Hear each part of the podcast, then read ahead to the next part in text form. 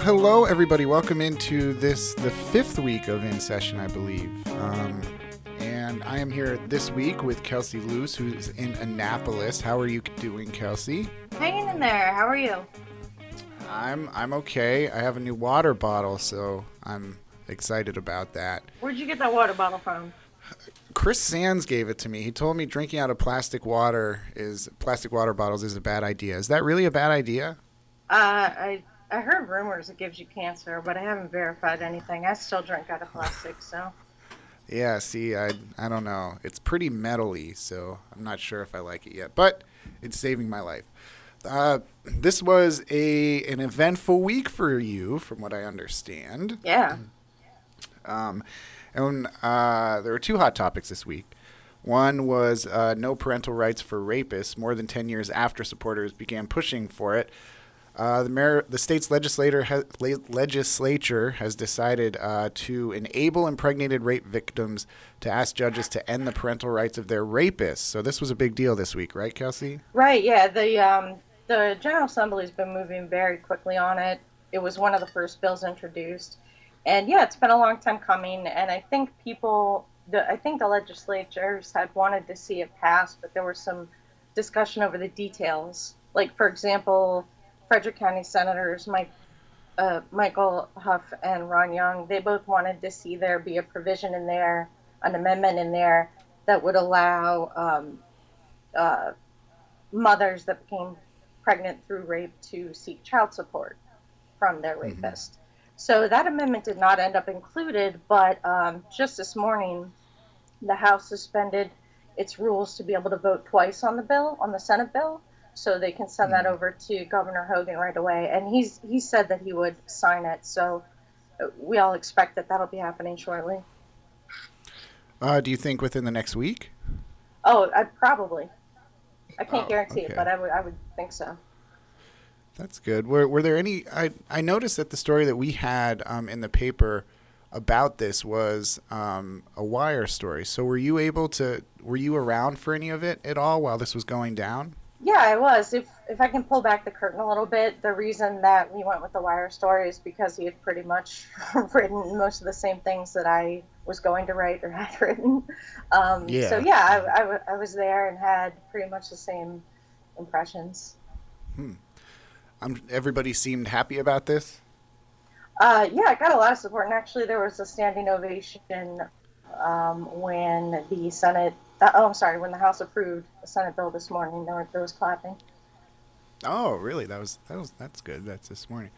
So the other hot topic uh, this week was sick leave, which is something that we've actually talked about quite a bit on this podcast in the past. Um, and it looks like Maryland will mandate five days of paid sick leave starting Sunday. Mm-hmm. Now this publishes Friday, correct? So. So actually this Sunday then, by by the time people hear this, what happened with this this week, Kelsey?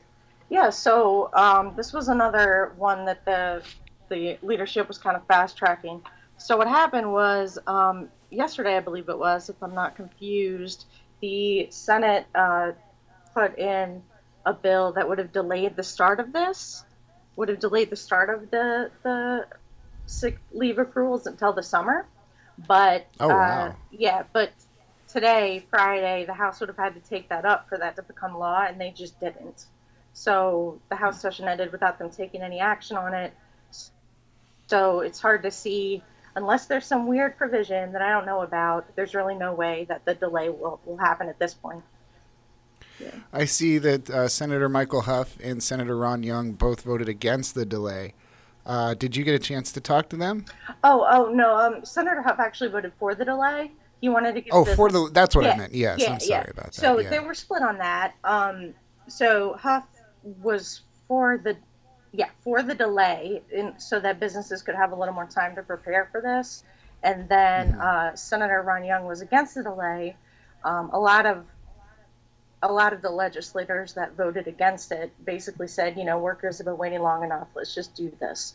So that's kind of the side that mm-hmm. he was on. Hmm. Did so, Michael Hough. was for the delay. Did did you uh, really get to uh, pick his brain about it at all? Uh, not specifically, to be honest with you. No, I didn't touch base with him on that specifically. Mm-hmm. Okay, well, so this starts Sunday. Uh, it's a big, big deal for a lot of people, and this has been something that we've been talking, like I said, talking about for a while. Did you get any sense of relief from anybody there that this had, you know, a resolution on this had occurred? Well, it's it's kind of like I said, it's it's kind of a split thing. Uh, you know, yeah. A lot of the Republican legislators and a lot of the ones that are, you know, pro small business, they wanted to see the businesses have more time to adjust. And then on the other hand, you have um, a lot of the Democrats or a lot of the other people who take more of the workers' mindset. You know, they're taking the position that, well, Maryland workers have been waiting so long to get this. And, um, yeah.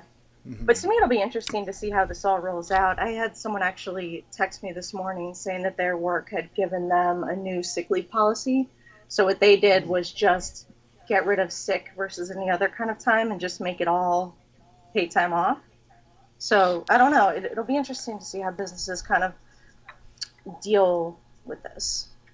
Yeah, I've heard of that. That what, there's no designated sick time, and, and you just you're kind of like given fifteen days at the beginning of the year, and you use it however you want.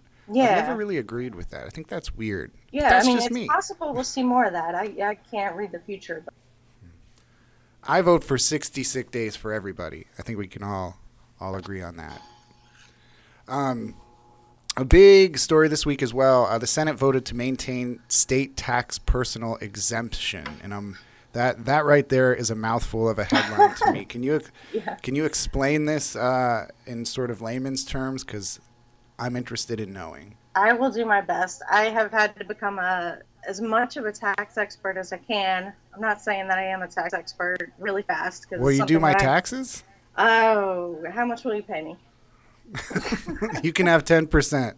All right, sounds like a deal. No, so um, yeah, so basically this is all a, the, the the theme here is Maryland trying to react to the, the federal tax overhaul that that is uh, that, that just happened. So part of the federal changes would have um, reduced the personal exemption to zero through twenty twenty-five. And so the Maryland Department of Legislative Services estimates that without that, ninety-two percent of Maryland filers, so a whole lot of us, would owe an average of three hundred eighty-two dollars more on their state and local taxes.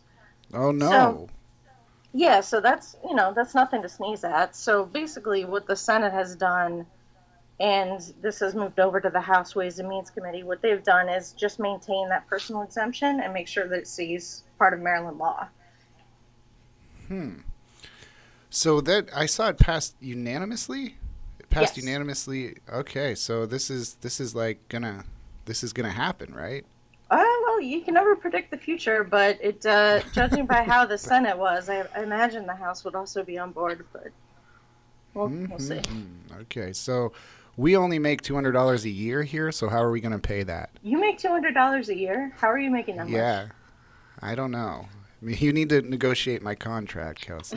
You need to renegotiate my contract. So uh, tuition aid for community college, that was a subject that uh, was brought forth this week as well. Also, your story online was highly commented. I see a it lot of was. people ha- weighed yeah. in on this. Uh, so what happened in terms of uh, free community college, perhaps?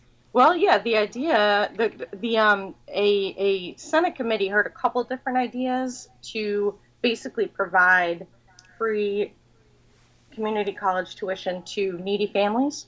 So the first one would expand uh, a program that some counties already have. I don't think Frederick has it. I hope I'm not wrong about that. But the uh, the Community College Promise Program. So basically one proposal would expand that program statewide. And uh, what that does is if you've earned a high school diploma or G E D within the last year, and if you're willing to stay in Maryland for two years after your um, you, you get these funds, you get this grant, then you can uh, basically get the funding you would need for community college or vocational school. Ron Young's version of version of a similar, or his bill to achieve a similar goal, but did you have anything on the, the other one? Well, yeah, I read in your story that um, you'd have to commit in living to living in Maryland, as you just referenced, for the for uh, two years, typically two years, for the length of time that they receive the grant. What happens if you don't, and how do they? Was that discussed at all? Do you are you like honestly bound to Maryland, and, and if you leave, you just you lose the money, or do you have to pay it back? You have to pay it back, is my understanding. Ah. Is my um, I, I hope I'm not wrong about that, but yeah, my understanding is that you have to pay back that grant money. Do you know if you could live outside of Maryland but go to community college in Maryland? That I'm not sure about. That's a good question. Those details are things that well, they'll definitely our producer, work out. Our, our producer is looking at me with disgust right now saying that was a dumb question, so I'll, I'll move off. Ron Young uh, had a lot to say about this, though, because he had a similar bill as you were explaining. Yeah, so he has a similar similar idea. Um His would require people to maintain a two point oh grade point average or, or higher, uh, complete eight hours of community service, and um, you would not be able to earn more than the Maryland median household income level, which, which it, is well, seventy-six thousand dollars. Yeah, just seventy-six thousand dollars. My goodness. And uh, so, so other, other key differences are how they would pay for those. In the first one, which comes from uh, from uh, Senator Paul Pinsky, that one would uh, be funded by a tax on um, uh, like like your uh, dividends from financial markets. And then Ron Young's, that one would be funded by, um, oh, I don't see it. But that well, one, oh, that one would be funded on um by combined reporting. So that would basically mean that like corporations that have lots of different stores would have to start paying Maryland taxes in Maryland. So that's his big idea to fund that. You had um, a little nugget at the end of the story. It says Young said he received a letter from the Department of Budget and Management that estimated the program would cost the state ten million dollars annually over the next five years. Were there was there a lot of discussion about that? Were people angry about that price tag? No, in fact, he was um, he touted that price tag because, uh, to his opinion, that's very inexpensive for what you would be getting out of it. Mm-hmm. So that, were there any opponents then? Like uh, Senator Michael Hough, did he have anything to say about this? No, no, no one, um, no one spoke at the hearing. Uh, I'll follow through on this to, to find out if there's any any opposition that comes out in the woodwork. But um, as of now, I haven't heard anything. Okay, so you get free school and you get free sports. that's uh, that's a lot of fun. Ben's Rule was up for, for discussion this week, um, and you, I think you had a lot about this, um, and I'm wondering if you could explain it to us. David Vogt uh, presented it before the House Ways and Means Committee on Thursday, and what happened? Yeah, so this was pretty short and sweet in terms of the presentation, because it's a bill that's been uh, in the works for several years now, I think three or four. So it's different this time is it specifies that the uh, the child would have to be nonverbal and not able to communicate. So it's like a it's a really subtle difference from last year, but he's hoping that that'll be enough to, to get the support it needs to get it through to become law. And so mention it. Okay, so and, and you have audio, from what I understand, um, from from this. Uh, can you set it up at all? Yeah. So this is basically. I, I asked Delegate Folden what was different this year, so I kind of gave you a brief overview, but uh, we can listen mm-hmm. in his own words to how he explained it. Through the uh, various iterations of Ben's Rule, there's always been a concern if it's too widely expansive, it could increase the percentage of students that aren't taking the tests. And ninety-five percent is the threshold by which the federal government sticks their funding. ninety-five percent need to take tests? Yes. Gotcha. And so the concern was always that we need to narrow it as much as possible. One, to help the most needed students, but also to reduce the likelihood that that jeopardy, the federal funding could be jeopardized. So now we've narrowed it all the way down to inaudible students specifically. So there are severely disabled students that can speak for themselves. Ben in that class of students can't. And so we've narrowed it to that, so it's a very small percentage of students. So, yeah, so that's him uh, basically walking us through what, what's different this year and, and how he hopes that uh, how he hopes it'll get through. Hmm. Okay. Okay, okay. Uh, so we'll keep an eye on that? We will. That's good, because if we weren't keeping an eye on it, we wouldn't be doing our job, right? Very true. Right. Um, now it's time for the best, the best part of the week, the best part, the best thing in the newspaper every single week. And, uh, we hope we get its own theme song sooner rather than later. We have its own theme song from what I understand. I got something to say. Boom. Political notes, uh, political notes, Kelsey. And, Uh, Senator Ben Cardin announced on Thursday he will introduce a bill to prohibit President Donald Trump from, ho- from holding a military parade. What's this about? Yeah, so this is um, basically a proposal from the senator, just like you say, to uh, stop military parades, quote unquote, in the style of Russia, North Korea, and China. Um, mm-hmm. You people listening to this probably have heard about um, President Donald Trump's recent announcement that he would like to see such a parade. So Senator Cardin is just trying to stop that.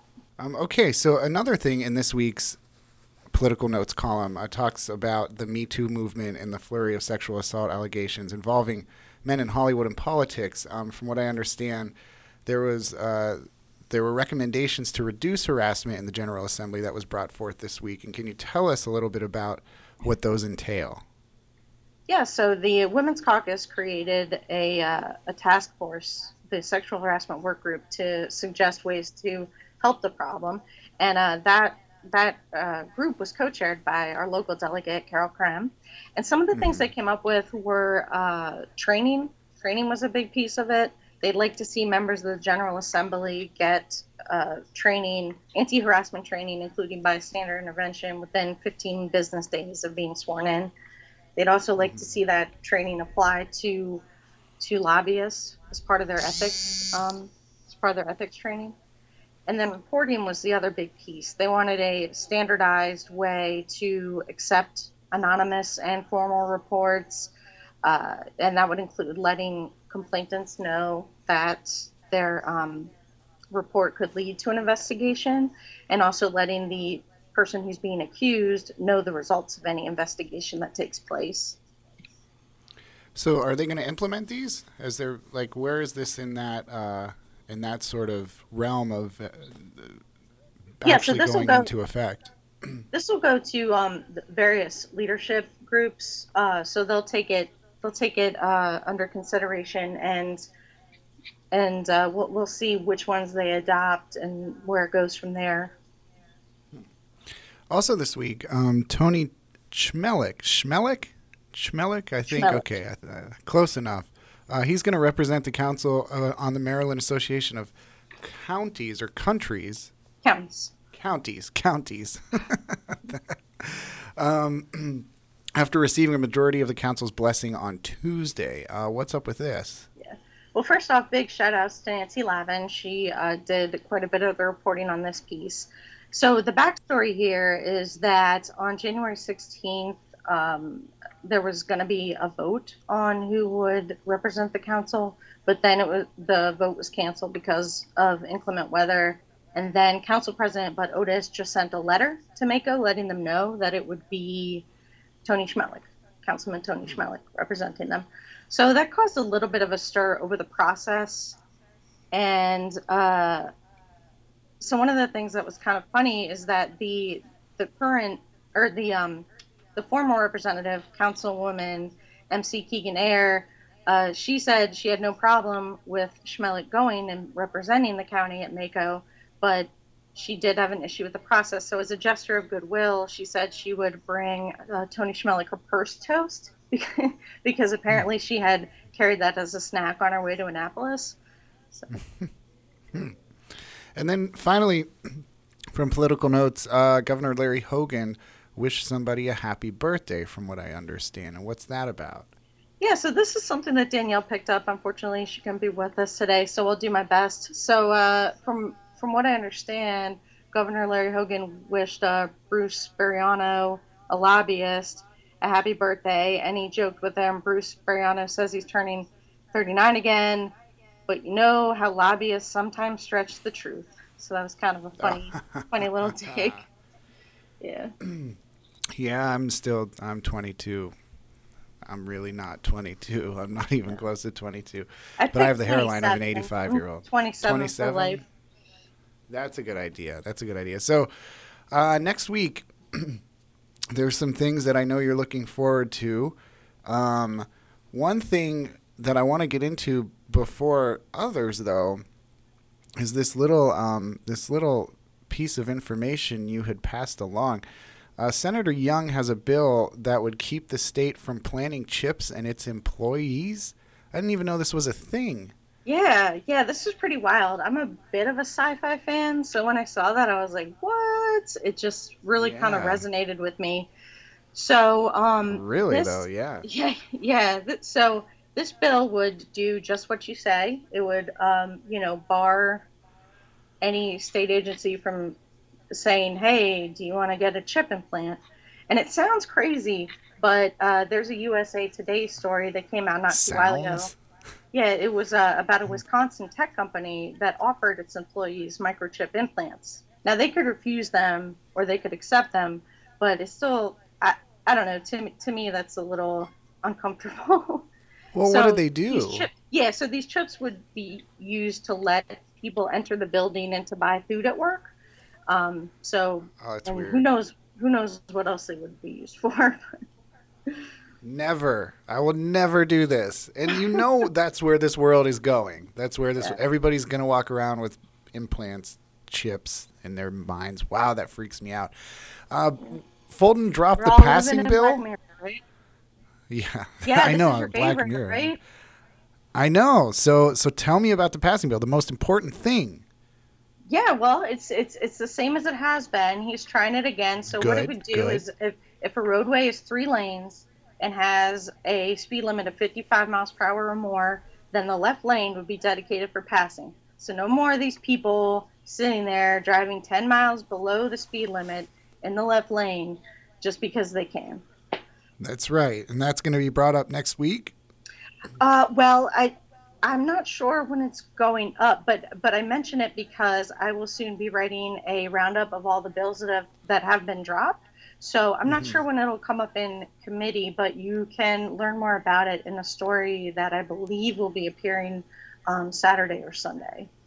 Ooh, good tease. That's a good tease. Yeah. Pick up the yeah, Frederick everybody News Post. Everybody subscribe to the Frederick News Post right now.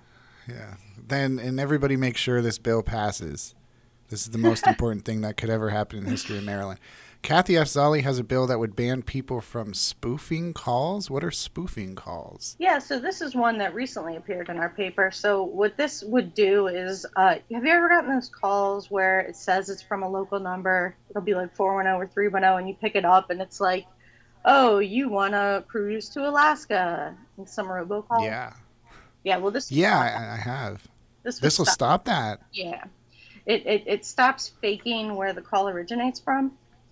The flip side oh, of this, though, is in I other see. jurisdictions, they've had uh, some concerns about this law because it can also be used for good reasons or, or, or legitimate, I guess I should say, quote unquote, mm. legitimate reasons to um, kind of obscure where a call is coming from in the course of a police investigation or obscure where a call is coming from, if, like in a case of domestic violence.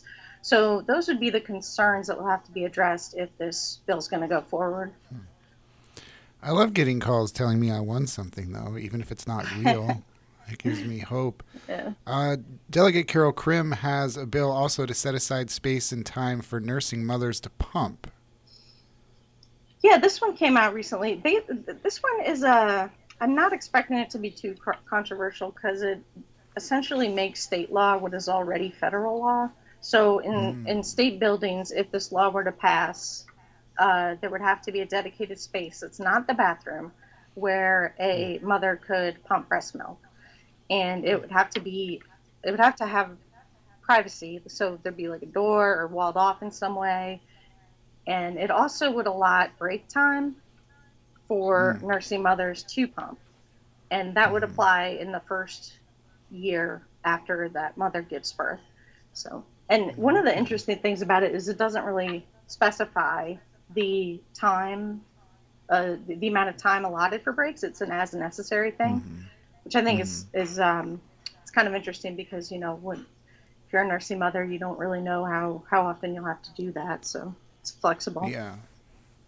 Uh, finally, uh, pay history was brought up is going to be brought up again, or was brought up again, from what I understand, by Karen Lewis Young, and we've talked about that before. Um, how does this mm-hmm. look?